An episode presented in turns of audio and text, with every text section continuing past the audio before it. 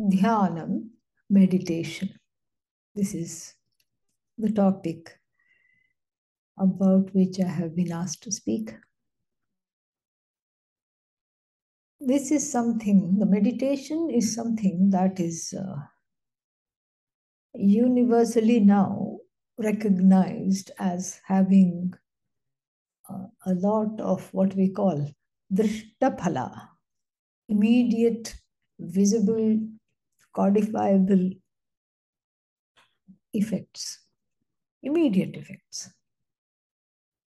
Unlike uh, giving money in charity, you don't know when you will see the benefits.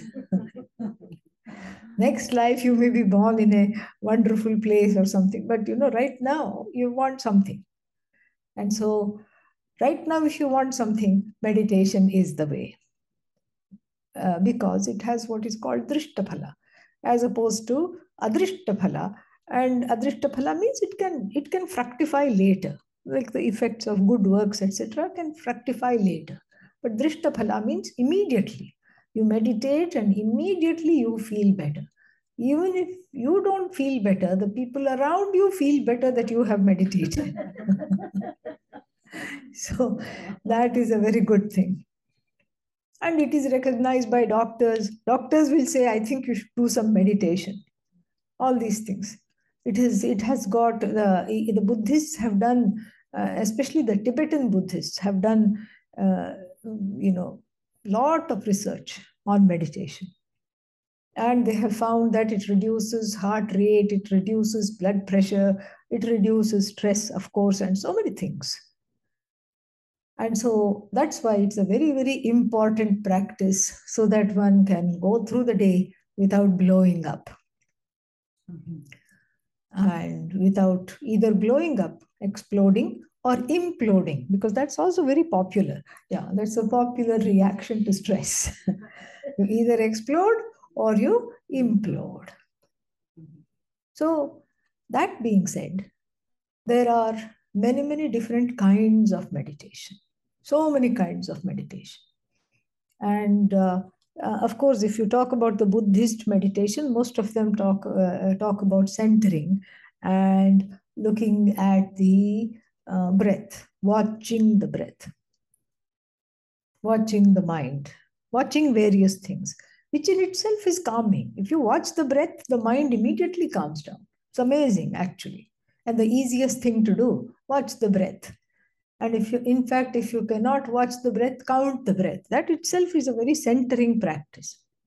But for us, watching the breath, watching the mind, watching the body are steps to something else. Because in Vedanta, we have a specific kind of a meditation. First of all, what is meditation? Saguna Brahma Vishaye Manasa Vyaparaha. This is the definition of meditation. Manasa Vyaparaha, mental activity. Oh, mental activity is meditation? well, in that case, if I'm planning to rob a bank mentally, that, sh- uh, that, should, that should make me a very contemplative person. But it doesn't. So mental activity, that's an insufficient definition of meditation. So Manasa Vyaparaha, for which the topic or the subject matter is Sagunam Brahma, Ishvara. Brahman, which is as it were endowed with attributes of being invoked as, uh, which is invocable as the cause of the universe. That becomes the subject matter, the topic of the meditation. Because if you just say Brahman, I don't want form, I, I don't, uh, people who meditate are uh, generally interested in uh, Buddhist meditations because there is the there is the comfort of not dealing with some inconvenient questions like who is the cause of the universe? What is is there a cause? What is this cause?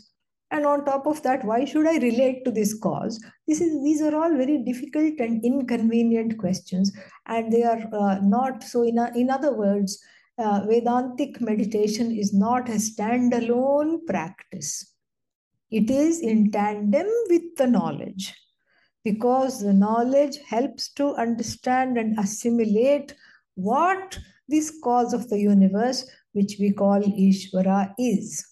How is it non separate from you? How is it non dual from you? That is what it seeks to understand. And so the meditation becomes you know, yet one more way of opening the heart and clearing out difficulties and resistances, blocks, etc., to, to assimilating this. It becomes one more way. But uh, the uh, so therefore, the Buddhist forms of meditation are easier to follow and they have similar effects. And so that is, they, they have become much more popular. Uh, then, but then in Vedantic meditation, we have certain uh, uh, we have certain ways of doing it and with, with certain logic in Vedanta. So the so the meditation is in the form of a mental prayer. That is what it is.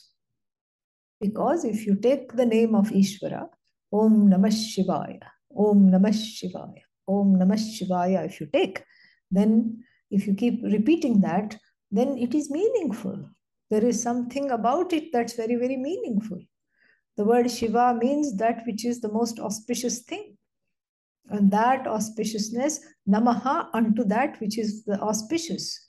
And that namaha means surrender, salutations unto that which is auspicious.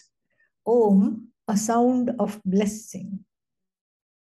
This being said, the sound of blessing and Om Namah Shivaya, the repetition, is doing something to the heart.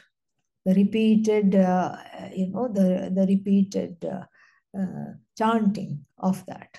Om Namah Shivaya, Om Namah Shivaya, Om Namah Shivaya. Is opening the heart.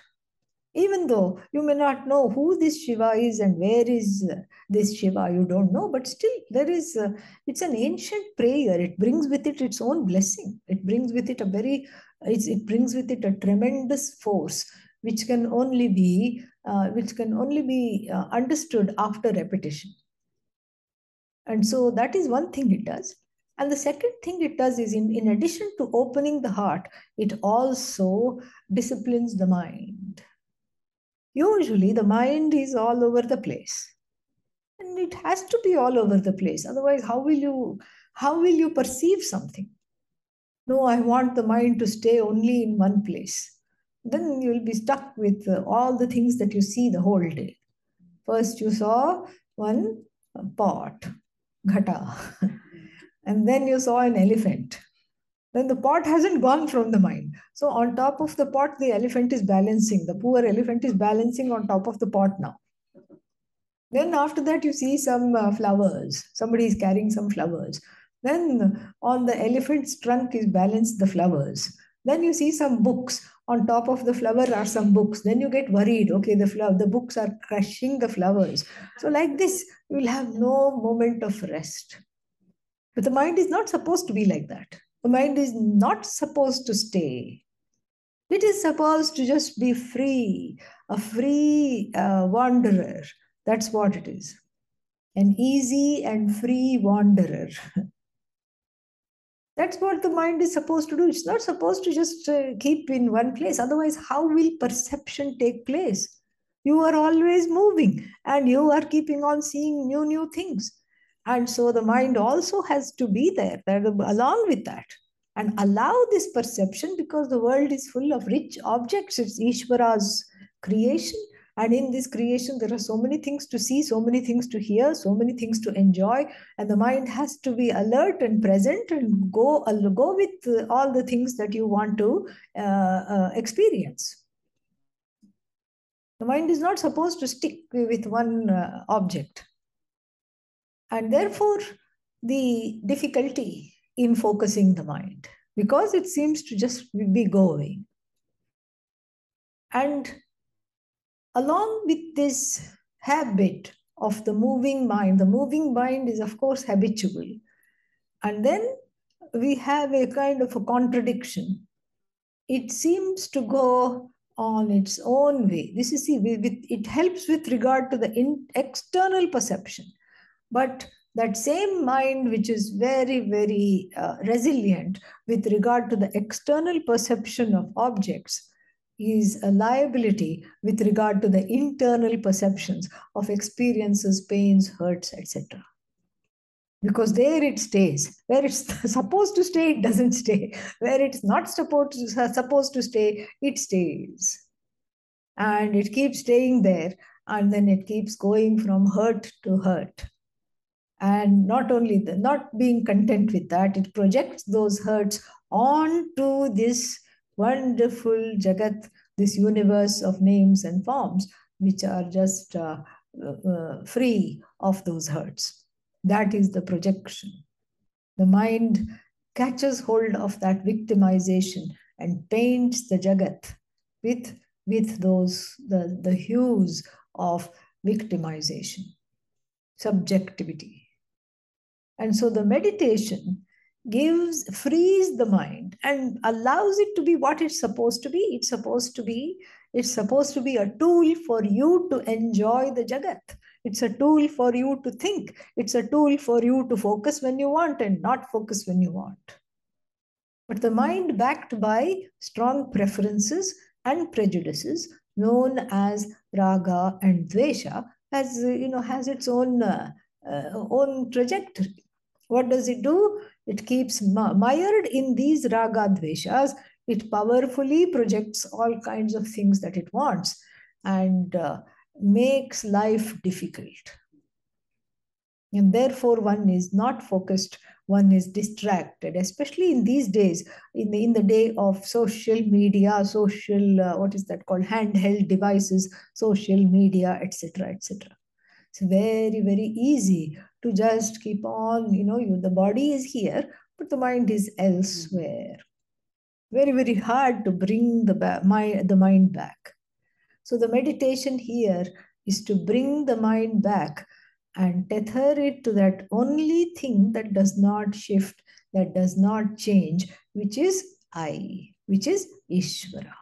That's why Om Namah Shivaya. You see, that's what it is, because you're fixing the mind on that which is unchanging.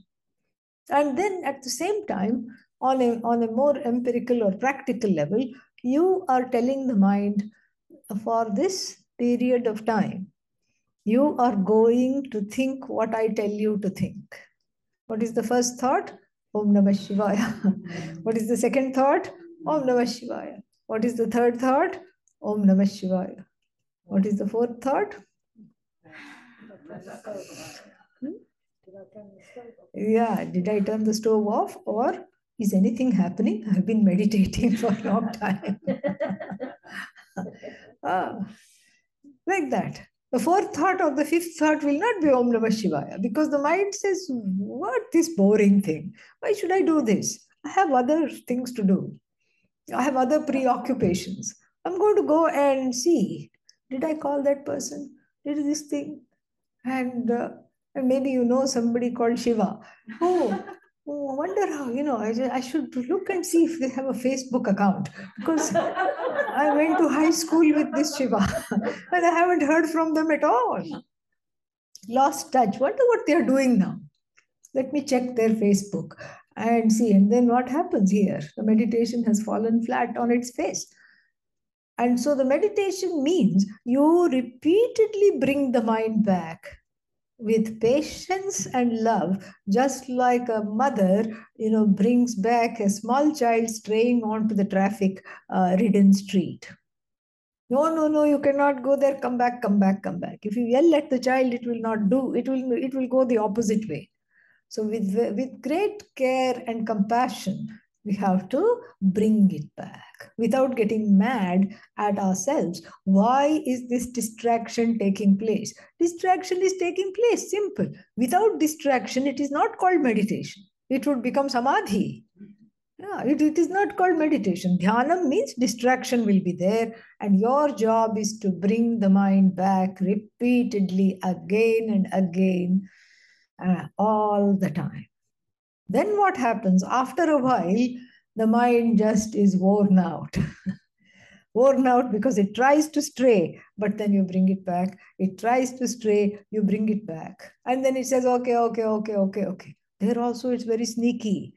Sometimes it says, okay, and it again has a pact with, uh, with Vak, speech.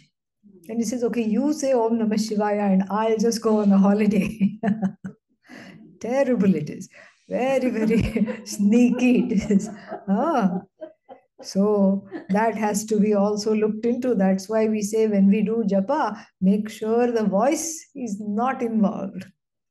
Then the mind rides on the breath and tells the prana, you keep chanting and, you know, breathe in Om Namah Shivaya, breathe out Om Namah Shivaya. That also doesn't work. That also doesn't work. So we have to learn to disengage the mantra from the breath and from the speech, even that little speech that's happening, that in, inner voice, that inner speech. And so it should be a purely mental exercise, just like doing mental arithmetic, should be a purely mental exercise. And so that's how the, you know, that's how the whole thing uh, helps to have uh, the drishta phala means one has a say over the ways of the mind. The problem sometimes is that one says, okay, I'll meditate for an hour, nothing happens. So therefore, you have to start in small increments, tiny, tiny increments. Like I'll meditate for one minute tick, tick, tick, tick, tick, tick, tick, tick. It's nice. It's easy. One minute meditation. The acronym is OM. Yeah. OMM. One minute meditation. and and by the time you're, you know, by the time you're done, you don't even know the minute has passed. And there you get a sense of accomplishment. And then the mind cooperates because the ahankara is patted on the back and the mind and the ahankara are friends. And so the ahankara feels good and it's patted on the back and then it, it will have an inclination to meditate again. And when it meditates again, let us not make the mistake of going for now I'll go for 48 minutes. No. One minute meditation twice. one minute meditation three times. You can do this at work also. No one will bother you if you just take a minute off. Mm. And so this is the this is the reason why the meditation is advised because then over time with the japa siddhi with um, with the success in this articulation of the japa then the mind doesn't bother you even when you're not meditating. You have a say over the mad ways of this mind. You have a say over the ways of the mind. There is fewer distractions, there are fewer uh, interruptions, there are fewer blocks. And the unconscious, which keeps on impinging, the unconscious mind, which keeps on uh, wanting to put its foot in the situation, uh, all the time, wants to put its toe in the door, in, in the doorway of your go goals and ambitions, that also retracts. And then this is called antaranga sadhana, an inward sadhana. The inward sadhana, uh, the, the blessing of the inward sadhana is chitta naischalyam, sthirata, sthairya. Naischalyam means the non-moving, uh, the unmoving mind. You get this, you get uh, a kind of a success in managing the mind and allowing it to stay. When Arjuna complains in the sixth chapter of the Bhagavad Gita, I can't, I, it's easier to catch hold of the wind rather than to manage this mind. Lord Krishna gives him two words through which one can have a say over the mind. It's not mind control, it is managing the mind. And the two words are abhyasa, practice, repetition. You know, you wear out the mind and its uh, stubbornness, its blocks, its resistance. You wear it out. It says, okay, okay, I know now it is the time for Om Namah Shivaya. All right. That's what it does. You wear it out. You wear out the resistance, abhyasa. And the other one is vairagya. Vairagya means the cultivation of dispassion. So over time, it's not that the distractions don't come. The distractions come, but one is alert about the distractions. And you know what one does? When the distraction comes, one has internal vairagya to let go of that particular thought. Did I turn off the stove? Well, we'll find out. Om Namah Shivaya. Did I lock the door? Doesn't matter. Om Namah Shivaya. Oh, I'm hungry. We'll, we'll eat soon. Om Namah Shivaya. So you, you, you are able to, to do the same thing to the thought, which one is advised to do with regard to one's possessions, for example. Just like one, uh, one allows the possessions to drop as one grows into, uh, into a place of emotional maturity spiritual and emotional maturity. One allows the things to drop because those things do no longer define you. Those things, you don't have to hold on to the things because of insecurity. So, the same way you allow the notions to drop, internal dropping of the ideologies, notions, and then, first, of course, one begins with thoughts. You allow the thoughts to drop. Oh, but I really want to think this. Drop. This is Vairagya. So Abhyasena tu Vairagyena Grihyate. The mind is managed, the mind is held nicely by who? You, the sadhaka, the seeker. You are the one holds the mind. You are the one directs the mind. The mind does not direct you. And that is, of course, the purpose of the meditation is to have a mind that is unmoving, and to have a mind that uh, not unmoving all the time, but when you want it to stay, it stays. Just like you train a puppy dog with rewards, yeah. Give it a little biscuit and it'll sit. So you make the mind sit. Give it a reward afterwards, no problem at all. You make the mind sit, you make the mind stay. Why? So that you can listen to the knowledge and understand that you are that Ishvara that whose name you repeat. That is the idea. Om Tat Sat.